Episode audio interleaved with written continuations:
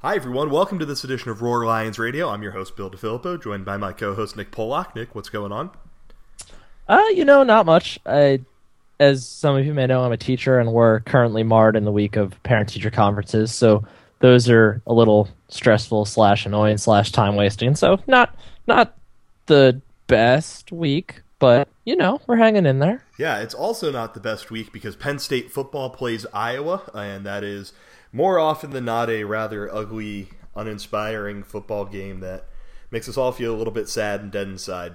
But there are reasons. On the bright side, Penn State has a 12 next to I was about to say there are reasons for us to be happy, namely the fact that uh, the inaugural, the first college football playoff rankings for this year came out. Penn State was at number 12. I mean, bit of a it was a I don't even want to say bit of a shock. It was a huge shock to me once I saw that the top 15 was released and Penn State wasn't in there. I wasn't thinking Penn State, you know, Penn State's going to be in the top 15. I thought Penn State was unranked because I was expecting to see a bit a bit lower. Won't complain, uh, but of course, as of uh, November 2nd, 2016, that 12 next to Penn State's name doesn't mean all that much. It's what happens in the future and over the next couple of weeks, and that starts with Iowa. And we're going to talk about the Haw- the uh, Hawkeyes a little bit today. We're going to have a really good edition of the pod because we decided to tap into that friendship we have with 11 Warriors and more specifically Go Iowa Awesome, the well, awesome Iowa site that we have on the network. And we decided to go over, grab their editor in chief Patrick Vint and get him talking about the Hawkeyes. So Pat, welcome to the podcast. How you doing? Uh, I'm better now that you guys are ranked 12th because as soon as you get up high, Iowa comes to town. Just the way it goes. Yeah, so when you like you see that and expect like and, and we'll like dive into this Iowa team in a second, but when you see that, do you view it as oh, so you know when Iowa inevitably upsets Penn State, that means Iowa's going to be in this position, or do you view it as you know uh, we are we see like this barometer, like Penn State's a program that right now we can kind of measure where we're at, or like how, when you see that twelve, what are your thoughts? Well, I I have both great trepidation and and great joy at seeing that for two reasons. One, the last two times that Iowa played Penn State when they were this good, Iowa won, which uh, I probably wasn't really expected to win either one of those games in any way, shape, or form. But both of those games were Joe Pa games, and if there was one coach that Kirk Ferentz had figured out, it was Paterno. Um, the last time we played you guys, you mollywopped us with Bill O'Brien. So I, I, um, I'm a little bit scared, uh, but uh, it, it should make things interesting. Kirk gets up for this game because he's a Pennsylvania native. He loves to tell a story about how Joe Paterno offered every player in the state of Pennsylvania scholarship except for him, and and try to kind of like feed off of that in some weird like 1963 football way. Um, but that usually means that Iowa finds kind of creative ways to do things, like you know, uh, take a safety on purpose, things like that. yeah, I mean, looking at Iowa's schedule, uh, this team, I think it kind of gets. Uh, coming into this year, Iowa had some pretty high expectations based off of how great last year was. And yeah. can, can you just kind of compare both of these teams, how they're similar, how they're different, and kind of just the mindset around it? Because last year it seemed like Iowa really relished uh, the whole, you know, we're undefeated but nobody respects us thing. Whereas this year, you know, they lost North Dakota State, they lost Northwestern, they lost an ugly game to Wisconsin. Yeah, I I think, I mean, look, a lot of the players that were on that team came back, which is why you got the expectations that they did. But I don't think anybody really understood how much they would miss some of the guys who weren't there. Um, they clearly missed the two interior linemen that they lost, and Iowa's line this year was nowhere near where it was last season. Um, they lost their center and a guard. Both were four-star prospects. They're being replaced by um, uh, essentially a walk-on and a converted tight end. So that has been a difficult transition for them. They seem to know who their five best linemen are, but don't really know how to fit them into a place where they really work particularly well. It's gotten a little bit better in the last couple weeks, but still isn't great. Um, without that, the running game has been pretty good, even with without great line play. But it it was expected to kind of carry this team. The other big thing is a guy who came back, Matt VandeBerg, broke his foot after lighting the world on fire for the first couple weeks of the season, and the passing game has been nowhere near the same since. Um, Iowa's receivers get no separation whatsoever. They've really struggled to find, um, uh, you know, essentially open space um, to throw the ball, and so, uh, you know, uh, you've got an All Big Ten quarterback coming back who's under pressure all the time because the line isn't playing very well and can't find an open receiver, and that's been kind of a recipe for disaster for the the offense. On the defensive side, they lost. Um, essentially the most important thing. They lost a weak side linebacker. They lost a free safety that are replaced by two walk-ons that have not played particularly well. And so in the games where the offense has played well, it seems the defense hasn't really come through. So it's been a it's been a frustrating season. There's no doubt that Iowa got a lot of breaks last year. Um, they dominated turnover margin last year in, in kind of goofy ways that, that that I think everybody understood, but no one really appreciated until they stopped doing it this season. Um, people have just stopped throwing at Desmond King, which has made it difficult for him to intercept the ball eight times again. but um, I, look, it's a, it's a better team than the five and three shows. The problem they've had has been 90% offense, 10% defense as usual. And the, the the most frustrating part is that they don't really seem to have a whole lot of answers as to fix that. Yeah, that's actually. I'm glad you brought that up because when we look at this Iowa team, just by S and P Plus, this Iowa team is ranked 41st. Last year's Iowa's team was ranked 47th. Like that 12 and 2 record last year, like you said, I think everyone, I don't want to say fluky is the word, but a lot of things went Iowa's way last year. This year hasn't necessarily been the case. But when you just ignore the records, is there a sense that this year's team is better or worse than last year? Well, I don't think there's any doubt that it's worse than last year's team, but I think if you asked a, a a Iowa fan who's really watched closely what the problem is or what's worse, it's difficult to pick out, honestly. I mean, they, they weren't a great passing team last year either. They were good, but they weren't a spectacular offensive you know juggernaut by any means. And so it's hard to look at them and say, well, it's just because the offense isn't working. Because the offense was was good last year, but not great. I think the bigger issue has been, and it's one of those things that, um, you know, it, it depends on what Iowa fan you talk to. I'm of the opinion that last year Iowa was really successful running the ball because they got away from their typical zone running scheme on every play. They uh, Brian Ferentz took over the run game um, last year and really kind of installed a lot of kind of smart stuff. Like he ran a nice little he ran a little counter play that looked like the outside zone that was really great. It would bust Jordan Canzeri all the time. Um, they really went away from that after the first couple of weeks of the year, and they've really gone back to the old standby outside zone play. And I think it, while Iowa's two backs have combined for about 1,300 yards, they're not slouches by any means. Um, it has, I think, probably affected the running game a little bit more than than Iowa fans had expected. Without the running game, you can't get play action. Without play action, this offense doesn't work. And so, um, uh, I think it's it's a scheme issue. It's a fluke issue. And yeah, maybe they're just not playing quite as well as they did last year. But honestly, I don't know if it's really easy to pick out exactly what it is that's not right. Yeah. Uh, and one thing that I always find interesting asking Iowa fans about, and this would be the last thing before we kind of dive into this particular game, is the perception regarding Kirk Ferentz. I mean, he's had success at Iowa, but from where I sit and when I watch Iowa football and Iowa fans, there seems to be uh, almost a sense that the program needs a breath of fresh air of sorts. But there are also some fans who are really loyal to him and really appreciative of what he's done and think that things like the contract extension that he got that'll keep him through the 2026 season was something that he should have gotten, something the program needed him to get. So, just right now, what are your general thoughts on Kirk Ferentz in the direction of Iowa football? You're talking to the wrong guy. Um, no, I look. I I um, I'm firmly of the opinion that if Iowa had gone seven and five, eight and four again last year, that Kirk might not be here this right. year. Last year really saved him, and that's despite the fact, or maybe you know, depending on how you look at it, because of the fact that the AD is terrified of actually hiring a football coach, and so has just basically given the store away to Kirk every year in a desperate attempt to keep him there, so that he wouldn't have to actually go out and hire somebody.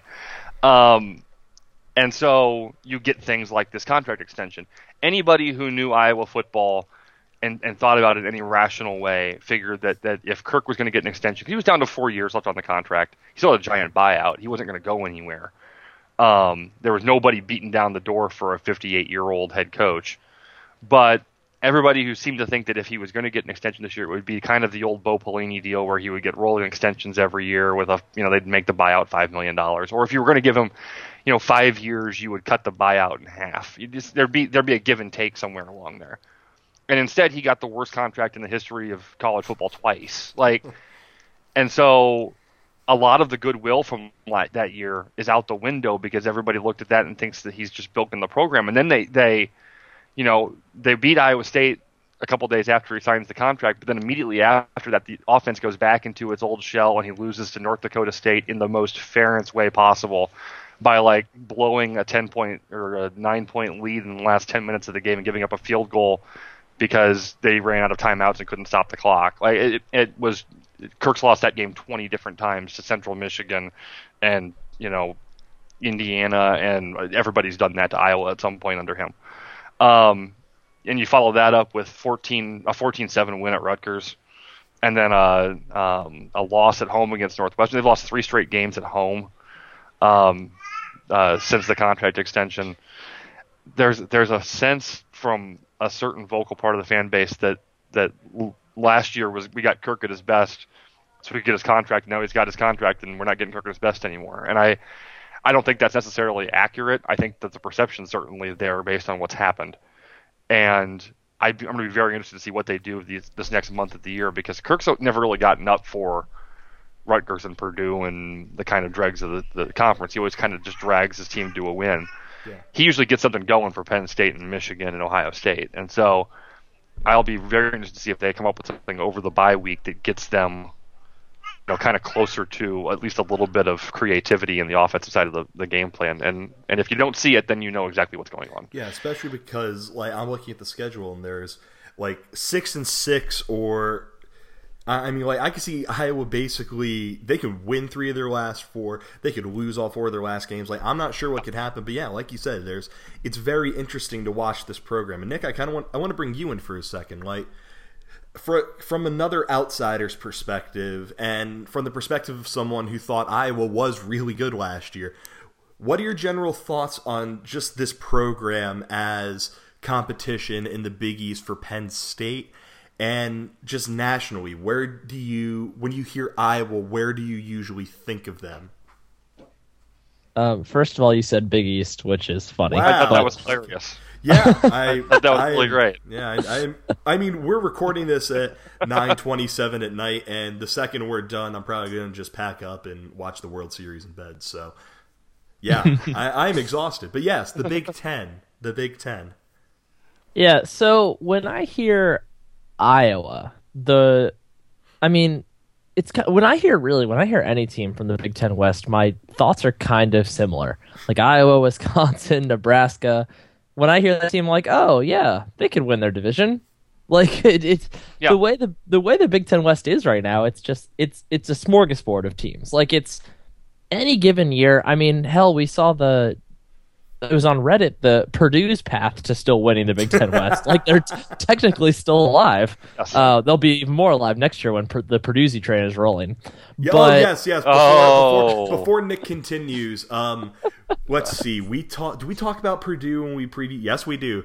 We talk about Purdue when we preview the Big Ten this week. They play Minnesota. I don't give a damn about that game, so we're just going to talk about Purdue. I am warning you now. But continue, Nick. Oh god. Um yeah, so when I when I think Iowa, I I mean, I I think the perception of Iowa from the outside is kind of the same as it's been for a long time. It's a team that's going to run the football. It's a team that's going to play defense, and it's a team that will pretty much beat the teams they're supposed to beat and most of the time lose to the teams they're supposed to lose to, which is kind of, I mean, from my view, is kind of what they're doing this year for the most part. Um, so it, just to touch on the Kirk Ferentz thing, I know that obviously Iowa had an, an, incredible season last year, even if on paper it wasn't a team that was necessarily a ton better than what they are now. Uh, obviously, if you actually watch the games, they were. But even for a guy as beloved as Kirk Ferentz, it's just it's a scary it's a scary thing to give a coach an extension for that long, regardless of who it is. So, like Nick I don't know. Saban That- justifies that extension. Maybe Urban Meyer does. Um, I mean, I even would, those I would say I don't think anybody guys, does. I, honestly, Oh yeah. I mean, like To- I'm just I'm willing to give Nick Saban whatever he wants because he's Nick Saban. But Yeah. like, other than I mean, that, like, it's ugh. 2026 is when it goes to. yeah. it goes to January 2020, so the 2025 season. So January 2026 is when it runs out. Yeah, even for Nick Saban or Urban Meyer, that is a hell of a commitment. You you don't know what's going to happen. I mean, that's ugh, yeah. Well, and here's here's the thing that that you guys I don't know if you, you saw- if you've really studied Kirk Ferentz's contract in depth before tonight. Um, the the great part of it is so in 2010 Iowa re-upped him in the first 10 year contract. Right? They went in 09 was the year that Claiborne blocked the punt in Happy Valley, and they went to the Rose Bowl or the Orange Bowl, and they won the Orange Bowl. Right? So in February they offer him this 10 year extension with this gigantic buyout and he signs it in September because that's what he always does. And so um, they immediately do exactly what they did this year. They they lost to Arizona, then they lost to Wisconsin, then the wheels came off in November. They finished seven and five. And the AD goes to the press and says, "Of course, we're not happy with a seven and five finish, but you know we still believe in Kirk as a coach, and we just had some bad luck this year, yada yada yada."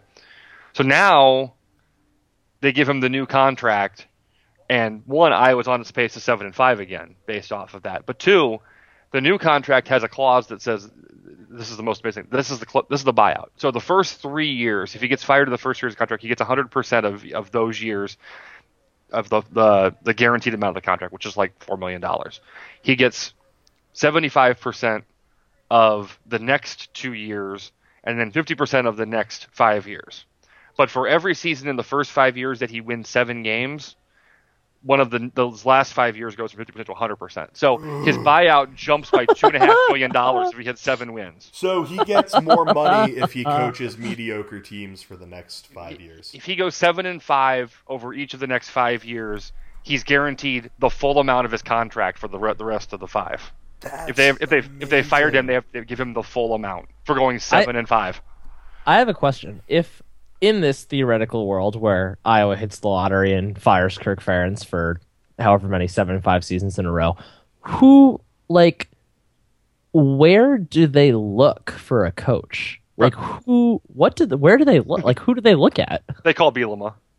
Oh my God. Yeah. They call, that's that's that is the that's Bring the first and home. last call. I mean, there's there's always the, the segment of the fan base that calls Bob Stoops. There's always a segment of the fan base that calls Mark Stoops. There's always a segment of the fan base that, that laughs at Mike Stoops. But the fact is, you call Bielema because back channel wise, Bielema has been kind of like the talk before last season was Bielema's not ready to leave Arkansas. He wants to leave with his tail between his legs.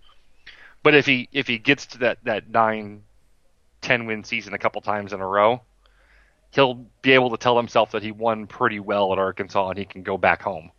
Um, and and it's not just I mean there's legitimate reporters who kind of have floated that. So I I, I, I think that's the first call. If Bielema says no, um, there's oh there's a segment Dana Holgorsen's from about 30 miles south of Iowa City. Oh my So you could always go to Holgo. Oh my Um, god, Dana Holgorsen in the Big Ten West would be amazing. something I need so set, th- bad. set things on fire. yes. Um, but with that said, if it's the same AD, and it shouldn't be, in the, if it if it does come down to um, to firing Ferentz and replacing him, the AD should go before Ferentz ever goes for the contract itself. But if this AD is the one making the decision, he has put very little cachet in um, in tie like historical ties to Iowa in his past picks. I mean, Fran McCaffery has family in Iowa City, but he doesn't have any actual you know, ties to the University of Iowa. But that was the guy that they went after.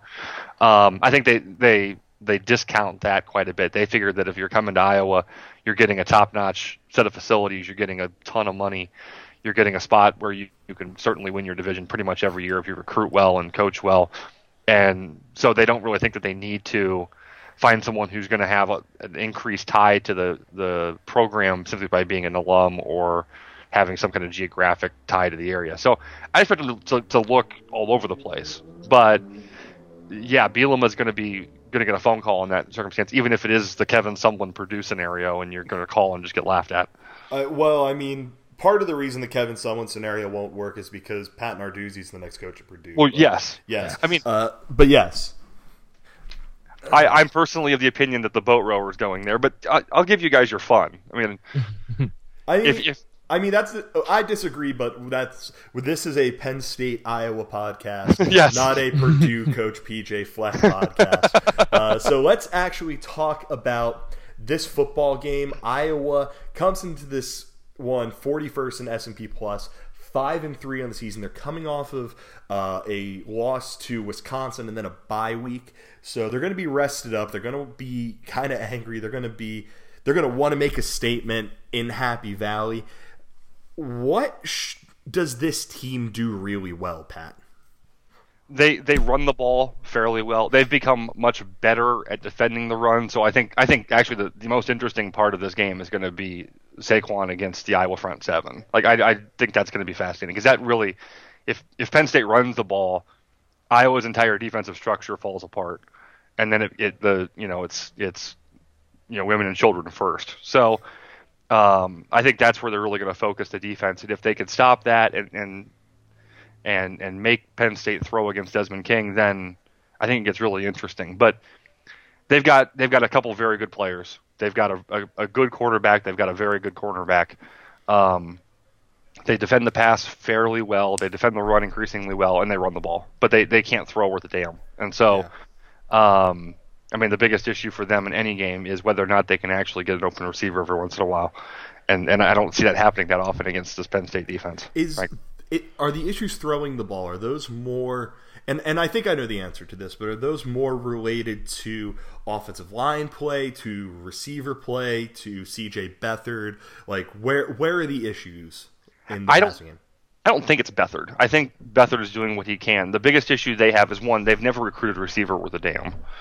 Um, they are playing essentially two walk-ons and two freshmen with no or, or sophomores with no real experience as their top four receivers at the moment, and they've had real trouble uh, making that work in any substantive way. Um, their their best pass catching targets are tight end George Kittle. He's been injured for the last few weeks and hasn't played. He should be back this week, um, which should help him out quite a bit.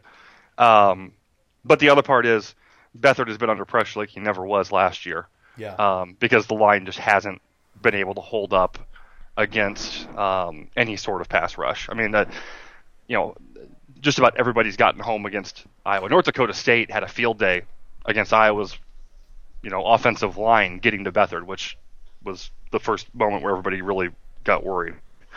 Um, Uh, I'm going to do my favorite thing to do, uh, which is look at a player's sack rate and compare it to Christian Hackenberg's sack rate from last yes, year. Uh, that sounds Hack- like fun. Ha- Hackenberg's sack rate last year was 9.6%. Um, Beathard's is currently 9%. So Yeah. Uh, Hack took 38 sacks. Beathard has taken 20. So things are going well. Well, here's the other part of it that's it's problematic. I mean, you would think that given what Iowa does on offense, which is essentially the you know the Brock Osweiler offense of just throwing the ball three yards every down, um, you would think they wouldn't have any trouble with sacks.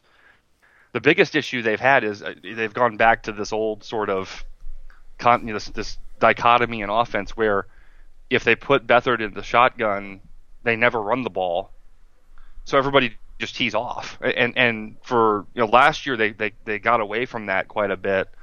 Really played a lot of, of play action effectively. They've they've gone right back to where they're they're essentially cluing teams into what they're going to do based on their formation, and that's disaster. Yeah, Nick, when uh, again, I know you were really high on Iowa last year. Uh, in the times that you've watched the Hawkeyes this year, what has impressed you? What has left you uh, wanting more? And does anyone scare you as much as Desmond King scares you? Um, I I will I I liked Iowa last year. I was more enamored with CJ Beathard than the team itself. I will say. Uh, I still am honestly. I really really like CJ Beathard, but I'd say from what I've seen from Iowa, the I mean, I the running game. I mean, obviously it's the thing they've been doing best, but again, I mean, the running game's been impressive to me, and whether it's uh, Daniels or Wadley, both guys that I've seen run the ball have looked really good for the most part. And The other thing I've noticed, I would say, is that offensive line has not looked great, and I I feel like Beathard hasn't really had the chance to be himself like he really was last season, and a lot of that does probably have to do with the loss of Matt VandeBerg, which hurts my heart because I really really like him too. Yeah. I really like a lot of guys in Iowa. Huh. Interesting. Yeah, but yeah, um, there's room on the bandwagon. I'm just saying. uh, but yeah, I mean, it's I don't when when I look at Iowa when I see them play, they're they're I mean, again, they're exactly what I expect them to be. Like there's I'm not surprised by anything about this team. That's that's essentially exactly the plan. Like they, they, there is no surprise in what Iowa does. Like I, the the great joke amongst Iowa fans is is when when you get word like when the reporters come back after a loss to North Dakota State and the word is that they were playing with a with a smaller than usual playbook. So they didn't want to put anything on film. They've run the same offense for 17 years. What film do you are you looking for? Like Yeah. they could pull up the tape of the 2002 Iowa Penn State game and know exactly what we're going to do. So I, there's yeah, I, I agree with you completely. I think Beathard's a very good quarterback, stuck in a in a tough spot right now because of everything else around him kind of crumbling. And Vin- uh, yeah, How would you feel if Iowa came out in this game at the triple option? I I would it would be the most amazing experience of all time. Uh, so did you did, did you see Kirk's press conference? I did not. this week. Okay, so funny you mentioned that. So Akrum Wadley, who's the the the fast back, He's right? If you're gonna, good. if you're going to do thunder and, and lightning, he's the lightning guy. Okay, so um, Wadley's a great story. Wadley is a kid from from Newark, New Jersey, not exactly a football hotbed. Woohoo! He was going to go to Temple, but he had fallen. He he he ran for like 2,700 yards as a senior for a high school that was not his high school because his high school didn't have football. So he would Do go you know like which high school it was? it was. Um, I'm looking it up right now.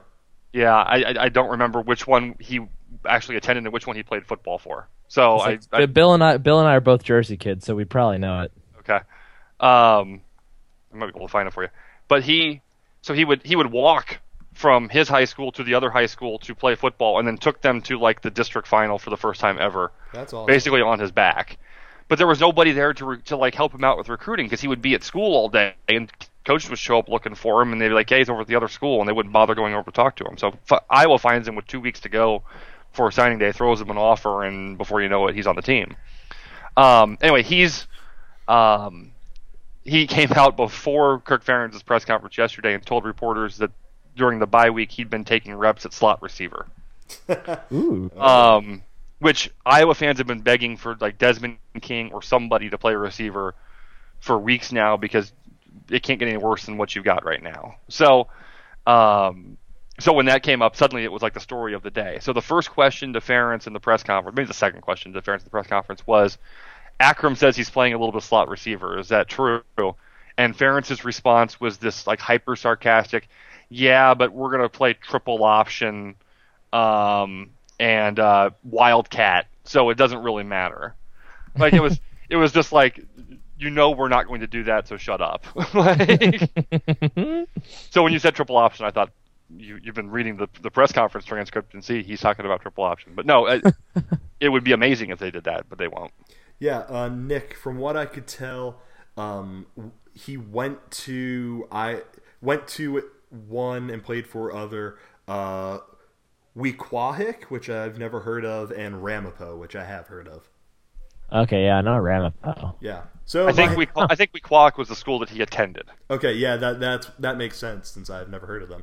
Yeah. Uh, but yeah, so Nick, let's talk about how Penn State ends up winning this football game. What do you think the Nittany Lions have to do? Because for me, I think it's just you know stop Iowa from running the ball and don't let Desmond King do any Desmond King stuff. But maybe I'm missing something. Yeah, I think it's kind of a similar formula to what they did to beat um, Maryland, and not to say that Iowa and Maryland are comparable. I think Iowa is a better team than Maryland, but to beat, especially at the time, to beat the previously undefeated Terrapins, the formula was stop the run and run on them. Which I think if Penn State is able to do against Iowa, then it should be a fairly comfortable win. Um, I would say though that if I'm Penn State, I'd be leery of another slow start like uh, the Purdue game last week. I I don't think that'll be the case because a night game and other hostile environment should give them enough energy. We certainly saw that against Ohio State. But if you just kind of take a look at the S&P Plus numbers, the advanced stats, um, Iowa is pretty. I mean, Iowa is definitely a first half team according to these, and they an it definitely ref-. Yeah. yeah, it re- definitely reflects that, and they are pretty dreadful in the second half. Whereas Penn State is more of like an average team in the first half, and then once you hit the second half, they become like a top fifteen team, like they're ranked right now. So I think if Iowa can jump out to an early lead, then they have a shot to I mean, drag Penn State down the way their defense is want to do, and make this just a really, really ugly dogfight by the time the second half rolls around. Um, the other thing that kind of stands out from to me from looking at the numbers is, ju- I mean, we Penn State fans we know this, but they have been so terrible on third down offensively. They've been fantastic on first and second down, but they've been dreadful on third down. So if Iowa can get Penn State consistently into those third and long situations in tough parts of the field, because Iowa is very good when it comes to field position, they have consistently been one of the better teams uh, according to these numbers in terms of field position. But if they can force Penn State into those tougher situations in offense, then you might see Trace McSorley try to start to force a ball down the field to Chris Godwin, who we all love and is a great receiver, but if he's covered by Desmond King, that's not a great situation for Trace McSorley to try to continue this streak of non-turnovers he's been on. Yeah. So yeah, I'd say it's it should be a similar formula to what Maryland was trying to get Barkley going and just trying to contain the run game, which Penn State has done a much better job of recently. Yeah. So um, yeah, I, I am looking at the third down numbers right now. Iowa is 39 for 106, which puts them at about 36.8%. They're 91st nationally. Penn State, on the other hand, 24 for 96. That's a cool 25%. That is dead last in college Ouch. football. So. Hey, um, we're better than you at something. Ah, guy. uh, but yeah, I would, I would very much enjoy it if Penn State was better than that. Uh, but yeah, Vin, going over into your side, how does Iowa end up winning this game? by making it the the six to four game again. I, I literally like if if Iowa can get it, Nick hit it on the head. If Iowa gets ahead early and can run the ball, they can burn clock. I mean, where they've run into trouble this year is they've gotten ahead early and then they've tried to run the clock out and they haven't been able to effectively do that because everyone knows what they're going to do. Um, and so you run into them trying to run out the clock with four minutes left and instead getting a three and out, putting it back to the other team, and then allowing a field goal to lose. Um, and so, look, I if if Iowa makes it an ugly, ugly, ugly game, they've got a shot. If Penn State's athletes get going, and if Penn State's defense shuts down the run, it's going to be a pretty long day for Iowa. I'm afraid. Does the bye week give you optimism? No, not at all. I, he, Kirk's, Kirk's record off of bye week is atrocious. It's like like four and thirteen or something like awful. Like he, yeah. So no, there's no there's no great benefit to Iowa for taking a week off. They the only the only benefit for this team is that they really have been quite injured, and and it seems from the talk at least on Tuesday that most of the guys um, that that were that were dinged up and not available for Wisconsin are going to be back now. So they get they get George Kittle back. Um, they get a fully healthy Cole Croston, who will probably play right tackle, although that's kind of up in the air. Um, they get um, they've had some trouble at, at linebacker and on the defensive front with kind of nagging injuries. Those should be taken care of now. So they're they're going to be back to almost full strength. But as far as like some sort of like tactical genius to come out of the bye week, that never happens. So All right. well, uh, I think I can guess uh, in picking this game which direction you're going to go, Pat. Uh, but I will go first. Uh, I'm gonna. I'm looking at uh, Bill C's proje- projection. Uh, his projected margin is 12 points, about 33 to 21, something like that. I think that sounds about right. I'm going to take Penn State winning 30 to 17. Uh, I like Penn State's ability to just out athlete Iowa at a lot of for a lot of the time, and we've seen Penn State's offensive line really round in the form the last couple of weeks. So I think that'll be able to. Uh, well, I don't, I'm not too worried about Iowa's front seven. That statement is going to come back and bite me in the ass. I already know it. And then the other side of the football, Penn State's defense has just been playing outstanding football as of late. So uh, yeah, I think Penn State wins. Uh, I think that thirty to seven. I think that's a little bit uncomfortable. Maybe uh, thirty to seventeen. Apologies, is a little uncomfortable. I think it's something like 23-17 heading into the fourth quarter, and then like Saquon Barkley or Chris Godwin or Mike Gesicki break one, and you know that's all she wrote. Because I also don't really trust Iowa's ability to come back from behind. Uh, Nick, what do you think on this one? I think this could game could play out kind of similarly to the Purdue game, not in the scope of what happened in the Purdue game, but I could see the first half. I can see the teams go in the locker room with something like a like 13-10 or 13-13 kind of game. Um, but then I see Penn State coming out in the second half, and I, I kind of see them laying it on a little bit. Like I'm I'm thinking like 34-13, 34-10. I, it's not it's not that I think this Iowa team is bad because that's not the case at all. I think they're actually a pretty good team, but I think the combination of the night game atmosphere, the this Penn State team probably having a little bit of swagger now to go along with them with this new fancy number 12 next to their name. I I I don't know. This kind I again, this I'm sure this will come back to bite me too, but I I don't know. This kind of feels like a game uh, like a chance for them to really make a statement against a better team on their schedule. Yeah. And like like we've seen when Penn State beats teams that are objectively good, Ohio State uh, I mean, that one they got pretty fortunate with a few bounces. Minnesota, it took some really, really good football towards the end of the game to win that one. Uh, even Temple, that game got a little bit hairy. So, you know, beating a team that is considered to be pretty solid by a comfortable margin is something I think this team could really use. Uh, Pat, what do you think on this one? I I think you guys are strongly discounting the um, the ability of Kirk Ferentz to drag this game into the gutter. um, I I think I think that man's been watching the, the presidential campaign and he wants to make a, a game that, that accurately reflects Hillary versus Trump. why, and, why why didn't we have like Ross on this episode? and so I'm going to go against all uh, uh, factual evidence here, and I'm going to say that it's going to be a complete replay of the last time we played you guys under the lights in Beaver Stadium, Iowa 21, Penn State 10, in a in a game that is just hideous. and, and, and, and much like in that game, the 21 is not going to come from three touchdowns. It's going to be like four field goals, a safety, um, somehow an extra point without a touchdown attached to it, and like yeah, it's going to be horrible. Oh, but uh, I really yeah, hope I, that doesn't happen. All right. Uh, so yeah, on that note, I think it is high time that we talk about this week's Big Ten slate. Start Yeah. out Indiana going to Rutgers. Um, Indiana's going to kick the hell out of them.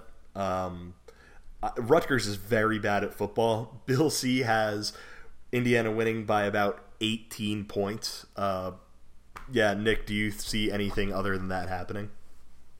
No, I think it'll probably be more like 24 27. And I self very selfishly hope that last week's Indiana is the Indiana we see the rest of the year. Oh, Because yeah. that was old that was old Indiana. Yeah, that- that's my favorite kind of Indiana. Yeah. Uh, yeah, like I would rather beat Indy be in a game against Indiana where the final score is 50 to 47 than, you know, 10 to 6. So, let's do that. Uh Vint, what do you think of this one? I, I think it's going to be um, a, a solid Indiana win because the only team that doesn't play Rutgers and destroy them is Iowa.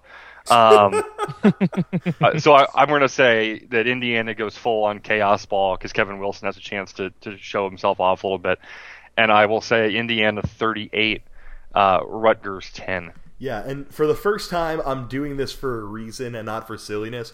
But shout out to our friends at Crimson Quarry for how they have gotten fully on board the Purdue train with us. Uh, Yes. No one else on the internet has decided to buy in as hard as those completely insane and hilarious people have. So thank you so much, Kyle, Ben, everyone over there. Y'all are perfect. Um, not perfect is Michigan State football, which Yes. has to travel to play Illinois. Here's a fun fact about Michigan State. Their last win came when they beat Notre Dame, which is currently three and five. That happened on September 17th. So between September 18th and today, Michigan State has won as many football games as I have. Pat, do you see that streak breaking against an Illinois team that is not great, but they're at home and Lovie Smith is going to want to fight off the reports that he's like getting bored or whatever with college football. it took him that long. I mean... hold, hold, on, let me see if I could uh, find this exactly because I remember seeing it and going, "Oh yeah, oh." Uh, the report was that he was miserable at Illinois. That's that's awesome, and I think I think if you look at their results the last two weeks, it shows how.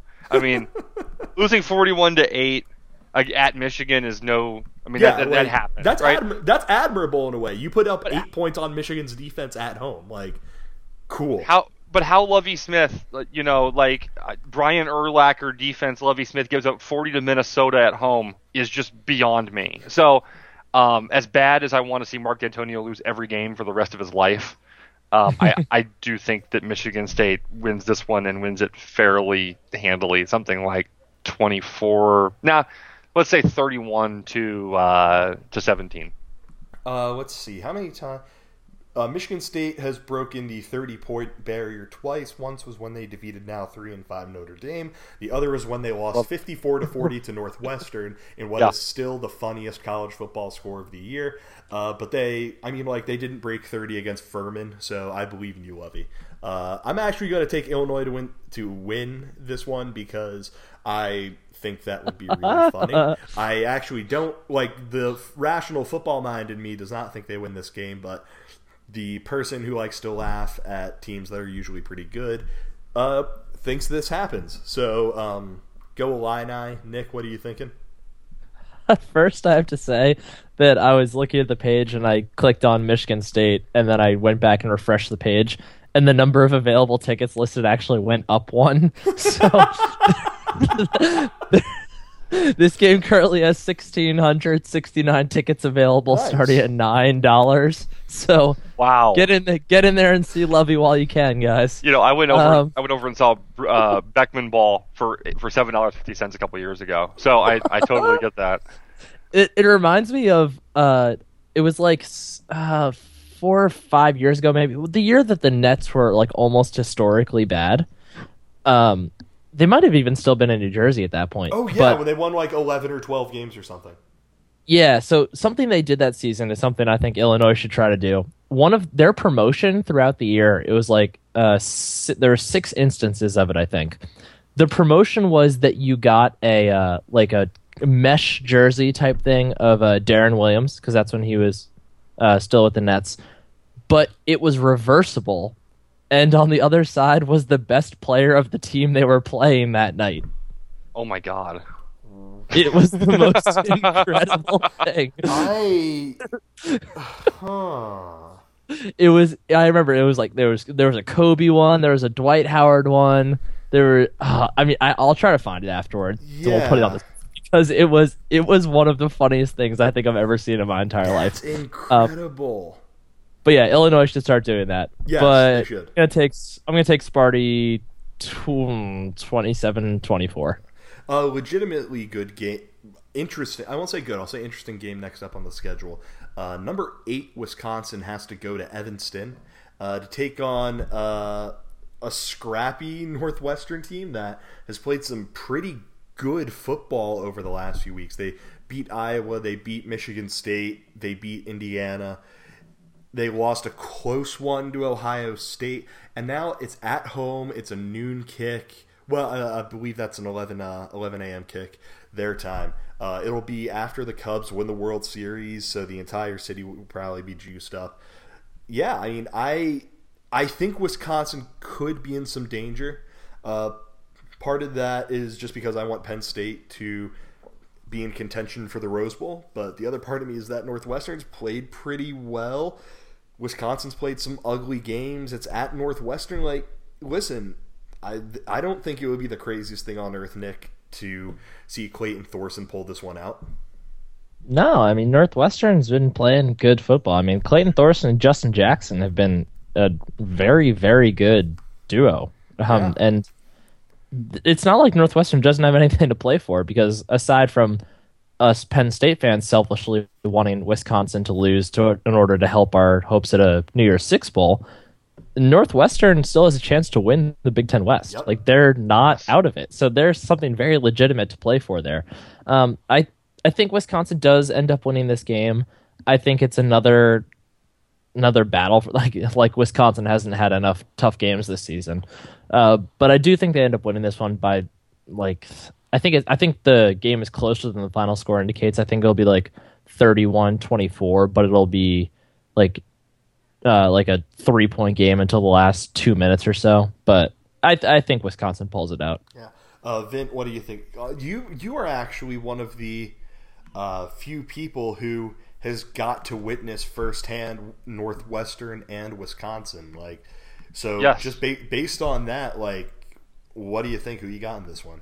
I, I think Northwestern is is opportunistic offensively and is getting increasingly solid on defense. I don't think that's enough to hang with Wisconsin's defense, though. I have a hard time believing they're going to score too many points.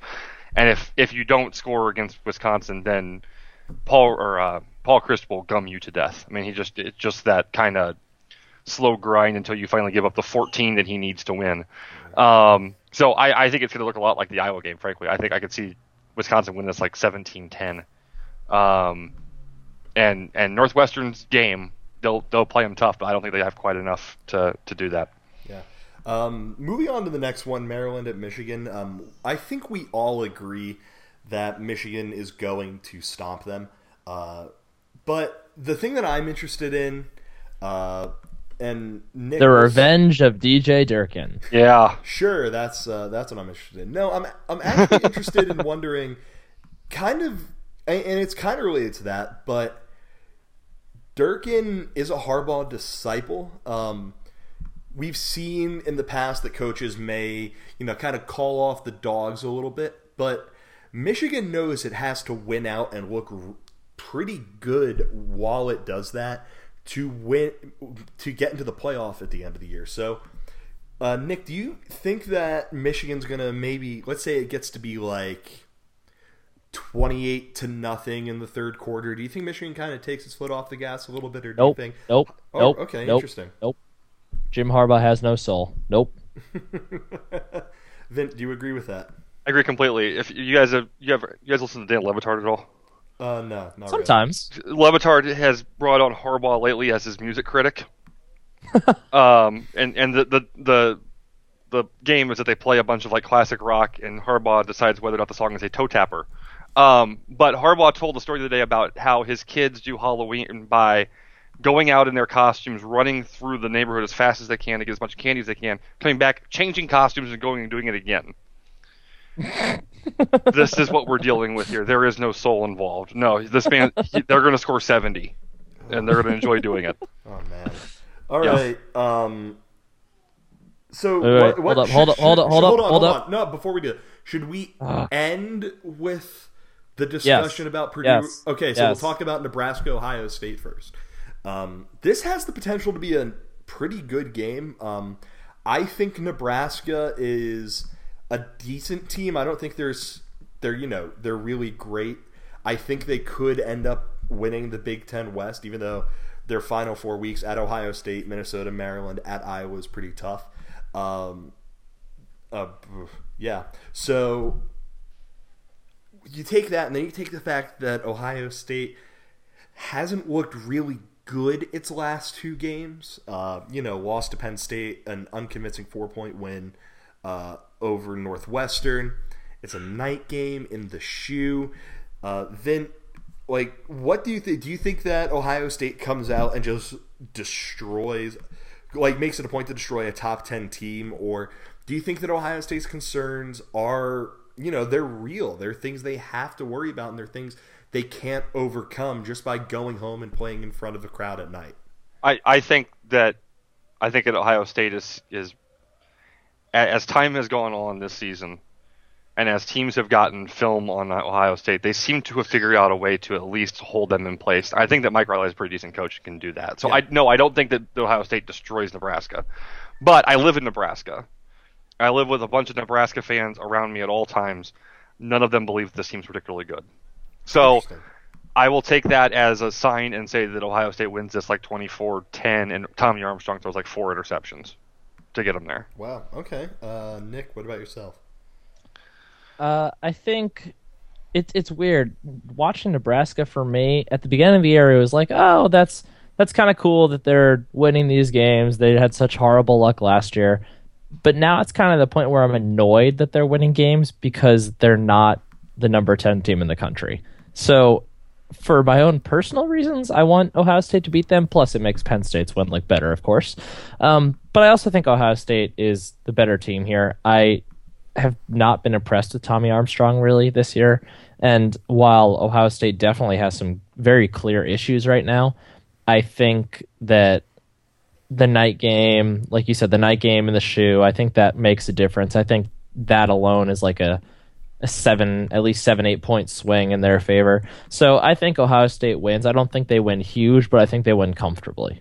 Yeah. Um, yeah. I mean, I'm just mostly interested to see if Tommy Armstrong manages to get another 10 years of NCAA eligibility because, I mean, he's on like 31 at this point, and it's kind of impressive. All right, Nick, what do you want to do?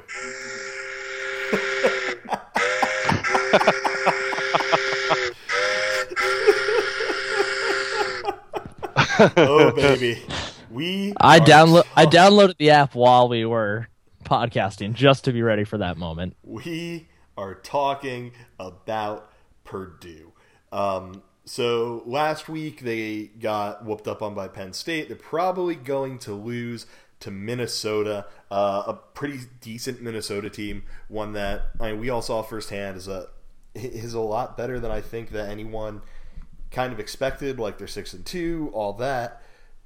Whatever. None of this matters because all that matters is that we started a damn rumor saying that Purdue was interested in hiring Pat Narduzzi from Pitt, and Pitt fans bought it. So this is our victory lap right now. There is, like, I was just laying in bed, and the way that my place is set up, I have the first floor, somebody else has the second floor, and I really am impressed that at no point did they like stomp on the floor, come knock on my front door, and tell me to shut up because I was just laughing so hard at everything. Um, so, Nick, what do you think about Purduzzi? First of all, I legitimately could not fall asleep the Neither night this It all was happened. ridiculous. Like I was up till like one not. a.m. just on Halloween night, just laughing that this was a thing. this this was legitimately, I think, the greatest thing that we as Penn State Internet have collectively accomplished by far. Um, this this was the, probably the most one of the most fun nights I've had on the internet. But um, I mean, Purduzzi, man. I mean, it's it's coming. It's you. Th- There's a lot of rumors out there. There's a lot of rumors out there. Some people are saying they're unfounded. Um, I think that's a little premature to say at this point because mean, a it- rumor it- a rumor. You gotta In fairness, all gotta give them- cre- gotta in- give credence to all things that pop up. But in fairness, every single one of them were started by someone at Roar Lions Roar or a friend of the site. So Yeah, but I mean, we had texts from Neil Armstrong coming in. We had, I mean, there there's a lot of legitimate evidence to this very much happening. I think it'd be irresponsible for us to just ignore it. And um, I I don't know. I think this is going to have to be like a multiple podcast discussion. Yeah, fortunately, uh, Penn State plays Indiana next week, um, which means that we are probably going to get the Crimson Quarry guys on, and we can discuss it all in length there. Uh, Vin, what do you think about Purduzzi? Does is there a better um, is there a better fit for personality and culture than Pat Narduzzi at Purdue? Uh, guys, I got to tell you, you've hit it. You finally found it. You found exactly what Purdue needed. Uh, another defense first, run heavy maniac who probably won't be able to recruit well and will just run Ohio State's system. Um, no, look, I I uh, I think it's fantastic. I think you should definitely hope that Lovie Smith really is bored as hell in Champaign, which is easy to do in Champaign, I will say, um, because they've already offered PJ Fleck that job before, and they maybe they'll offer it to him again, and then he'll take Illinois instead of Purdue because it is a slightly better job than Purdue, and then Pat Narduzzi is a real thing. Um, I, I commend you for starting a completely unfounded rumor and turning it into legitimate news. Uh, I haven't seen anything that good since the time we said that Adam Woodbury was leaving school early to join the WWF. um, and, and then and then I got a phone call from a, a person who knows Adam Woodbury is saying, "Hey, would you mind putting up a disclaimer on that because the Sporting News called him and asked if he was actually Oh joining the WWF." God. Yeah, it was great. um, so uh, I, I fully commend you on, on pulling this off. I hope that you're right. I think the world would be better if Pat Narduzzi had to play against Mark Dantonio every year anyway. Um, but especially if, if we could get him the worst team in the history of the conference to uh, to run. So and, and, and hurt Pitt in the process. Because you got to remember that our coach loves nothing more than to talk about the 1977 Pitt Panthers during his press conferences. So death to Pitt. Yes. Um, sorry, Spilly. Love you, buddy, but death to Pitt. yeah. And I, am going to bet that Spilly isn't listening to this. no, he's watching Pitt right now. Bet. They're playing. They're playing right now. Um, Yeah, that's Max- very appropriate that Pitt would be playing during Game Seven of the World Series. Yes. Yeah. Um, a Wednesday night game, which A doesn't, Wednesday, I didn't- yes. it didn't even exist. I didn't think, but apparently that's what we're doing now. Um, so, um, yeah, I, I I would be fully supportive of Pat Narduzzi taking over the Purdue job and three years later losing the Purdue job. yes, that's the important disclaimer because whoever takes over at Purdue is not going to be there for very long, either because they don't do what they're supposed to do, or you know, they just take a different job. Uh, but before we go, um, and this may get me in some trouble, but I don't care. Uh, there is a Purdue twenty, uh, not twenty four seven rivals board, um, where the thread was started by a man named Chester Copperpot, who said, Distinguished. "Yes. Oh wait, no, no, no. This uh, hold on. Nick, is the Lions Den rivals or twenty four seven? Lions Den is 24 7. It is okay. There was someone on twenty four 7's board named Chester Copperpot who was discussing the rumor. It looks like Purdue is very interested in Narduzzi. It is being reported that Purdue met with Narduzzi reps about taking over the Purdue job, and then he started going in depth about why he would do this, including saying, "And I need to find." Here we go. Sounds more and more like per, like Narduzzi. Is Oh, looking- is this the guy that yeah. was take? Oh no, I think Yeah. that was on Rivals. Oh, this wasn't Lions Rivals, Den okay. is Lions Den is two four seven, but that I know what you're talking about. That was Okay. on Rivals. Oh, okay, okay. Uh, yes, this person said, sounds more and more like Narduzzi is looking for leverage. However, that doesn't mean he won't jump. It should be an interesting week or two at Pitt. So basically, we got someone breaking down the psyche of Pat Narduzzi as he was considering taking the job at Purdue University. And even better was there was one Pitt beat reporter I don't know who it was, but he tweeted something about how he was looking forward to asking Narduzzi about this on Thursday. Today is Wednesday. if he actually gets asked about this Oh, tomorrow, please let that happen. I am going to lose my mind. Like I, I feel bad for the people who I work with because I may rip my shirt off and start running around screaming if that happens because I just mother of God. I am It's gonna be like fifty times better when they ask Dabo about Clemsoning. uh, yeah, I, I really just anything. Also, involving- also, real quick, I was wrong. Two four seven is Lions Pride. Sorry. Lions Pride. Okay, so yes, this is on a rivals board. Someone named Chester Copperpot was sharing the news. Uh, so yeah, that was uh that that was an interesting podcast, as it always is. Whenever we do anything with uh, Patrick Vint and the folks at Go Iowa Awesome, you should definitely go over check out their site. Uh, you know their work. You know how funny they are. You know how good they are at discussing Iowa athletics. So definitely check them out. Vint, thank you so much for coming on. Uh, we really appreciate it. Sure thing, guys. Wish you the absolute worst of luck on Saturday. Right back at you, my friend.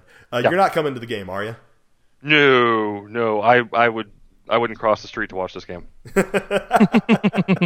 I, I, I've got, just a I got, reminder. Just a reminder that Vint predicted a win for Iowa. So hey, 21-10. 21-10. We'll listen. If Penn, I mean, I'll take that as long as it happens to Penn State. But again, neither here nor there. Uh, so yeah, thank you everyone very much for listening to this edition of the podcast. Uh, subscribe, SoundCloud, iTunes, Google Play. Follow us on social media: Facebook, Twitter, all that.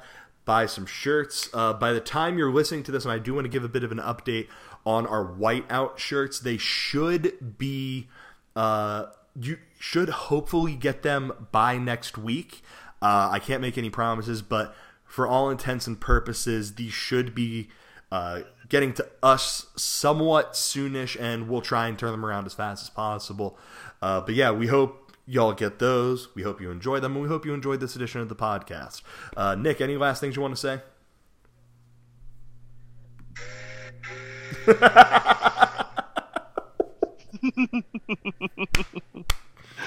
uh, I cannot think of a better spot to end this edition. Uh, as always, thank you very much for listening to this edition of Roar Lions Radio. For my co host, Nick Pollock, I am Bill DeFilippo. Take care, everyone. Purdue is real.